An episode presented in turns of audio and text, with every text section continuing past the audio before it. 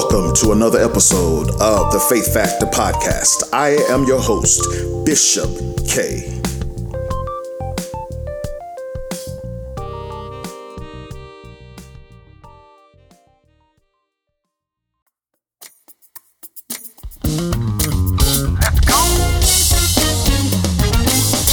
Christ in you, the hope of glory.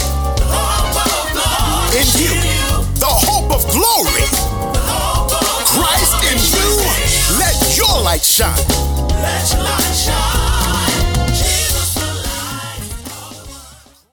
Grace and peace. Today I want to come from Second Corinthians chapter 1 verses 18 through 22. And it reads, As surely as God is faithful, our word to you has not been yes and no. For the Son of God, Jesus Christ, whom we proclaim among you, Silvanus and Timothy and I, was not yes and no. But in him it is always yes. For all the promises of God find their yes in him.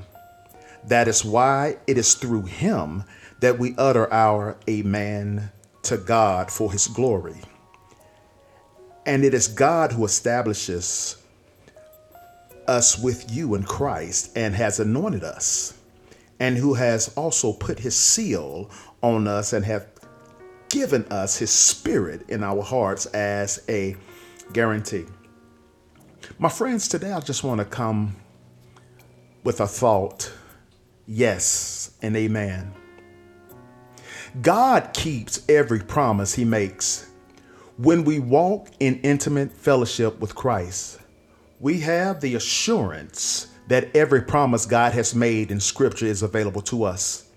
This truth should motivate us to search the Scriptures for each promise in order to meditate upon its potential for our life.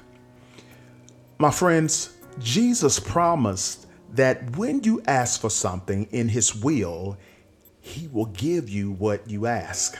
According to John 16 23, Jesus said, In that day you will ask nothing of me. Truly, truly, I say to you, whatever you ask of the Father in my name, He will give it to you. This promise is available to every Christian. If you ask God if this promise applies to your life, his answer is yes. If you are not now experiencing his promise, it does not change the fact that God has said it. You may need to seek God's answer for why his promise has not yet reached maturity in you.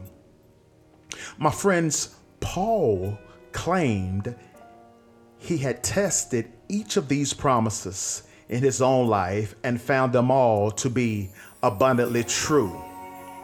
That's why he could speak of the exceeding riches of his grace and his kindness toward us in Christ Jesus, according to Ephesians 2 7. For Paul said, so that in the coming ages he might show the immeasurable riches of his grace and kindness toward us in Christ Jesus and the unsearchable riches of Christ, according to Ephesians 3 8. Well, Paul said, To me, though I am very least of the saints, this grace was given to preach to the Gentiles the unsearchable riches in Christ. Paul had found a wealth of God's promises and enjoyed them all in abundance.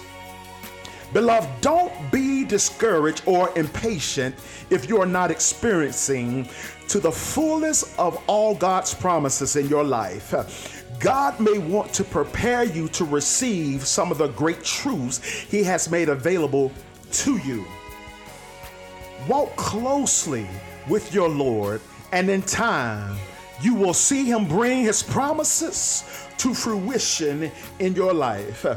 Isn't that all right? And I want you to understand, beloved, that the source of stability for Paul in his ministry was God Himself, who was faithful And the message Paul preached was no less certain than God. I want you to understand, I want you to get this that at the heart of the message was the person of Jesus Christ who completely affirms all God's promises to people. The only proper response to God's message is amen, which means let it be so. It was this response of obedience to God that brought Paul and Silas and Timothy to Corinth in the first place and caused them to exalt Christ among the Corinthians in the synagogue.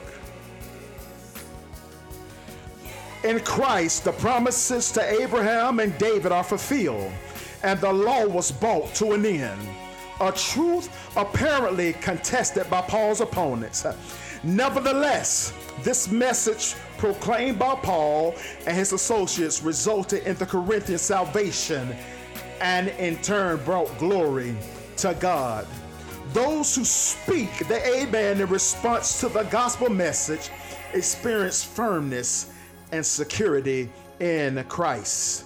At the moment of belief, God anoints each believer with the Holy Spirit so that, like Christ, which means anointed one, which comes from the Greek word Christos, he may glorify God by his life.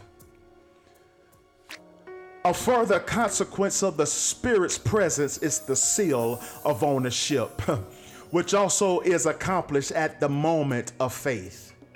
A seal on a document in the Old Testament in the New Testament times identified it and indicated its owner who would protect it so too salvation, the Holy Spirit, like the seal, confirms that Christians are identified with Christ and are God's property, protected by Him. I want you to understand your divine purpose. I want to pray with you. Dear Lord, help us, O gracious Father to not be caught up in religion, but to be caught up in the Spirit. Your Holy Spirit, that we might be more effectual in our prayers and be obedient to you. We want to serve your divine purpose, Lord, and do what is good and right in your sight. Allow us, oh God, to live in your light and the love that you have for us. Show us how to be helpful to your kingdom. Show us how to live a life of constant praise to you. Blessed be the name of the Almighty Christ Jesus. Oh God, this we pray in your Son Jesus' name. amen and amen. Listen. This reminds me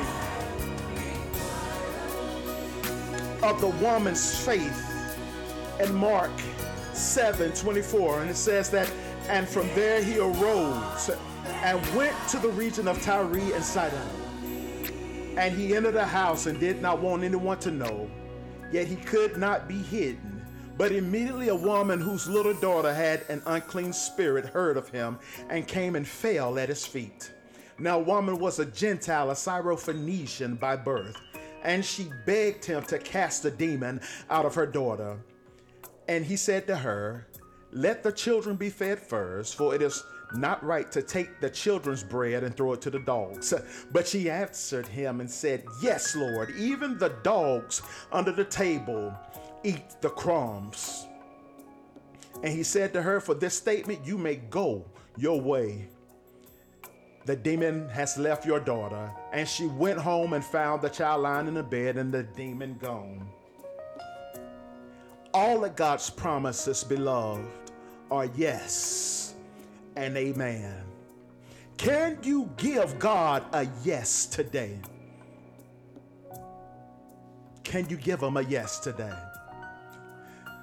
Well, my friends, my time is up and I will join you on the next episode of the Faith Factor podcast. God loves you, and I do too. Bye now.